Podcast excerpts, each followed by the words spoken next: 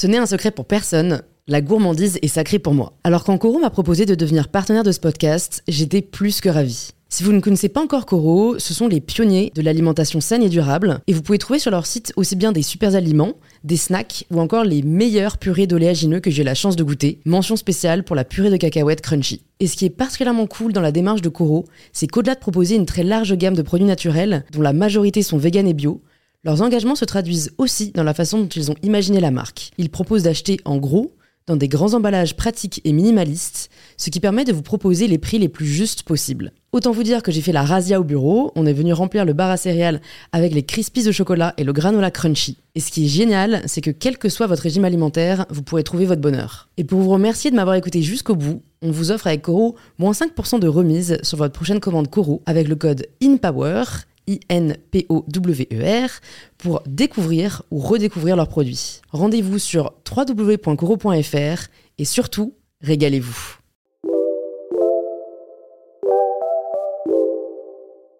Bonjour à tous et bienvenue sur InPower, le podcast qui vous aide à prendre le pouvoir. Voici en avant-première un extrait de l'épisode qui sort demain sur InPower. J'accueille Isabelle Layer, comédienne, journaliste, mais aussi autrice et coach, et elle nous partage dans cet extrait ce qui l'a aidé à travailler son éloquence, notamment pour être à l'aise pour prendre la parole en public. Je vous laisse tout de suite avec les conseils d'Isabelle Layer. Est-ce que tu as travaillé sur ton art oratoire ? Est-ce que c'est le théâtre qui a aidé ? Quels conseils t'auras à partager pour des personnes qui souhaitent peut-être gagner en confiance et en assurance quand ils s'expriment en public ? Alors déjà, je pense que le théâtre, effectivement, la télé, le fait d'exprimer des choses. Moi, je suis quelqu'un, j'ai besoin d'exprimer. Donc, puis la langue, les mots, je suis journaliste, ça m'intéresse beaucoup. Puis c'est la pratique. Après, c'est très important, je pense, parce que finalement, nos interactions avec qui que ce soit viennent de notre... sont portés par notre parole, nos messages sont portés par notre parole, et qu'on a besoin de bien exprimer les choses pour faire comprendre ce qu'on veut dire à l'autre et bien interagir. Donc je pense que c'est une qualité, une compétence vraiment très intéressante. Après, comment l'apprendre ? Effectivement, le théâtre, il y a des cours, etc. Et comment éviter le stress, l'angoisse, le trac ? Ça, c'est, j'ai donné des stages de prise de parole en public. Je pense qu'il faut tellement se connecter au message qu'on veut transmettre que c'est plus important que nous. Et que du coup, nous, on s'efface derrière ce message. On est petit par rapport à ce message. Et que c'est tellement important pour nous de transmettre ces idées-là aux gens qui sont en face de nous que finalement, c'est le message qui va porter. Et donc, on n'est plus en train de se regarder parce qu'on est moins important que le message. Tu vois ce que je veux dire ? Je vois ce que tu veux dire, mais pour essayer de me mettre du coup en situation, oui. Je trouve que c'est tout à fait le cas quand on parle de sujets qui nous tiennent, à cœur. Donc moi, quand je vais m'exprimer par rapport aux droits des femmes ou au corps ou tous ces sujets-là, j'arrive pas à avoir de mal à en parler.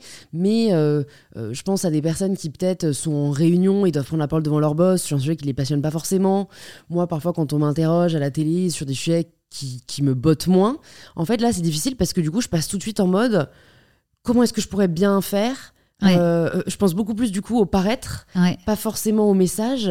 Et en fait, du coup, le fait de penser aux deux, ça me stresse et donc généralement, ça peut très mal finir, quoi. Donc je pense que c'est peut-être difficile quand on maîtrise peut-être un peu moins, en fait. Je pense que dans ton cas ou dans les cas d'interview, c'est de se dire, OK, moi, c'est mon avis et je vais juste partager mon avis.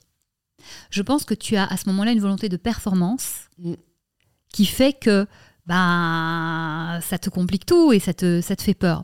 Il faut juste se reposer, se dire « Ok, moi je vais juste donner mon avis, ça va parler à quelques personnes et ça n'engage que moi. Et juste je vais donner avec mon cœur ce que j'ai à dire, mais juste ça n'engage que moi. » Ça rend la chose beaucoup moins grave, importante. Et du coup, tu as moins d'enjeux. Mmh. Et aussi, tu as beaucoup moins de besoin de performance parce que c'est juste ton avis. Tu vois, déjà ça. Pour les personnes en réunion, l'idée, c'est essayer de tourner ça en mode jeu. OK, c'est l'occasion pour moi de travailler ça, puisque il faut bien que je transmette quelque chose. OK, c'est un cadeau que je vais faire à moi. OK.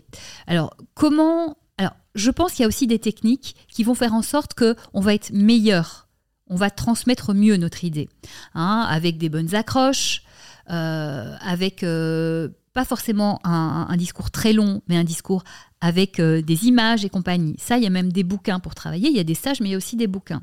Donc déjà, peut-être commencer à se dire, OK, comment je vais construire mon propos ? Si tu y vas, tu n'as rien préparé, etc., ça ne va pas t'aider à moins avoir le trac. Donc déjà, préparer. Donc préparer tes propos, etc. Et puis se dire que, OK, je suis là pour... Ça va m'aider au fur et à mesure à m'améliorer. Et peut-être que dans mon prochain poste, ça va juste être un super atout. Et aussi de se dire que en face de moi, il y a quelques amis. Donc, OK, je vais plutôt regarder les gens qui sont avec moi, qui vont me soutenir. Et y aller, voilà, petit à petit. Alors, au début, ça va être plus difficile, mais d'étape en étape, ça va être moins difficile. Et l'idée de se dire que c'est une opportunité pour s'améliorer. Et vraiment, moi, j'encourage vraiment les gens à faire des stages parce que c'est très, très précieux et ça permet d'avancer, ça permet de s'entraîner face à d'autres personnes et de se rendre compte que finalement, les autres, ce n'est pas que des gros méchants qui nous veulent du mal. Hein. Il y a des gens bien et ça peut être des soutiens. Cet extrait vous a plu, vous pouvez vous abonner directement sur l'application que vous êtes en train d'utiliser et activer la cloche pour être prévenu dès que l'épisode sera en ligne. Je vous souhaite une bonne écoute et je vous dis à très vite sur InPower.